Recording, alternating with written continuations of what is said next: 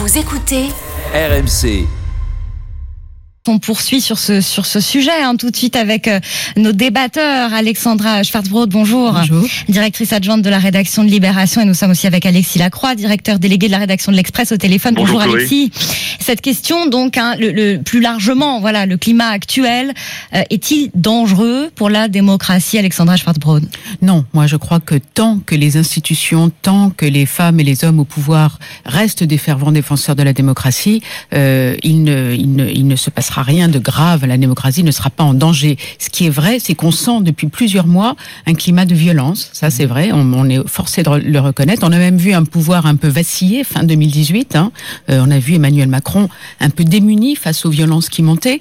Euh, cela dit, il est, il est, il est redescendu de son piédestal euh, dans lequel il s'était, il s'était mis après, après l'élection, et il, il a, il a essayé de renouer le dialogue via ce grand débat national. Et on a vu que ça, euh, ça, ça calmait un petit peu les choses, si vous voulez. Je pense qu'il y a eu pendant trop longtemps une déconnexion du pouvoir vis-à-vis. Il a beaucoup été que question des maires d'ailleurs et du Voilà, travail des maires absolument. pendant le débat. Les- et les maires, pendant longtemps, étaient, ont été un peu squeezés, un peu euh, contournés. Ils n'avaient plus vraiment de rôle, plus de responsabilité. Là, il les a remis un petit peu au, au centre du sujet, à- justement avec le débat national, en allant à leur rencontre.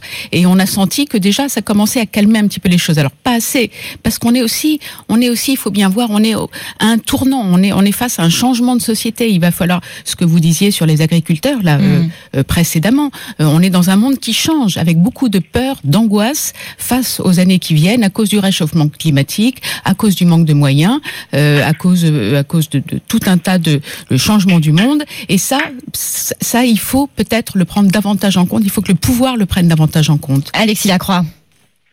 Je suis euh, pour, pour une fois un peu moins euh, optimiste que, que Alexandra.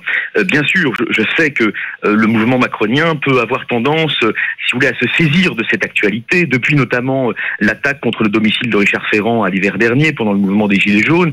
Il y a une accentuation absolument nette euh, des attaques, euh, notamment physiques, contre les élus, et bien sûr, cela peut faire l'objet d'une instrumentalisation. Mais là, je crois que quand Aurore Berger, euh, disons, s'inquiète pour la démocratie, elle a raison. Pour une raison très simple, c'est que si vous voulez la colère, c'est normal la colère hein, dans, dans, dans, la, dans le jeu politique.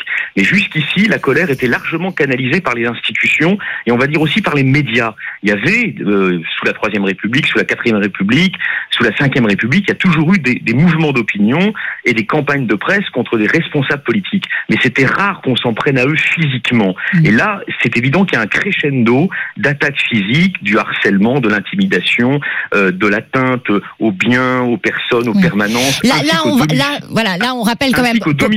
Signe, on rappelle pour pour ce qui s'est passé à Signe, on est quand même, c'est c'est c'est quand même autre chose, c'est des incivilités, voilà, ces gens qui déposaient des gravats et, Mmh. et- et je pense qu'il ne faut pas le mettre dans le même. euh, on est d'accord Oui, qu'on parle pas de la même, c'est pas la même pas chose que les dégradations pas le permanence. Dans le, même- dans, le- dans le même sac, certes, euh, On verra l'enquête. Euh, c'est évident, il faut bien faire les distinctions. Mais il y a un contexte global qui existe d'ailleurs dans d'autres pays européens, qui est celui d'atteintes physiques grandissantes aux responsables politiques. On sait d'ailleurs que nos voisins polonais ont, ont été endeuillés par la, la mort du, de- enfin le meurtre euh, du maire de Gdansk, Mhm. Pavel Adamowicz, l'an dernier. Donc il y a un phénomène global de rage antipolitique.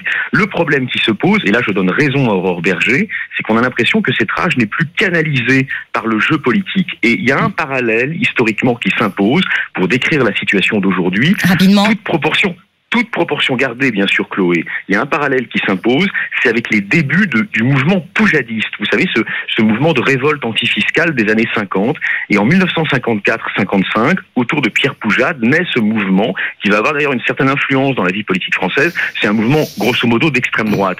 Et qu'est-ce qu'on faisait à l'époque? Eh bien, quand on était dans le mouvement poujadiste, on allait voir les responsables politiques quand, ils, Mm. tendaient, quand ils tenaient des meetings dans leur permanence, on leur tendait des pièges, des guet-apens, puis on les rouait de coups. Ouais. Toute On sait- proportion gardée, ouais, ouais, voilà, on ce qui se que- passe aujourd'hui en France On sait qu'il ressemble faut au toujours être prudent poujadiste. avec On les comparaisons, les On est- comparaisons euh, historiques. Et on n'en est quand Ouais. même pas là aujourd'hui. Merci, merci Alexis Lacroix, merci Alexandra Schwarzbrod. On Chloé. vous, on vous retrouve euh, demain.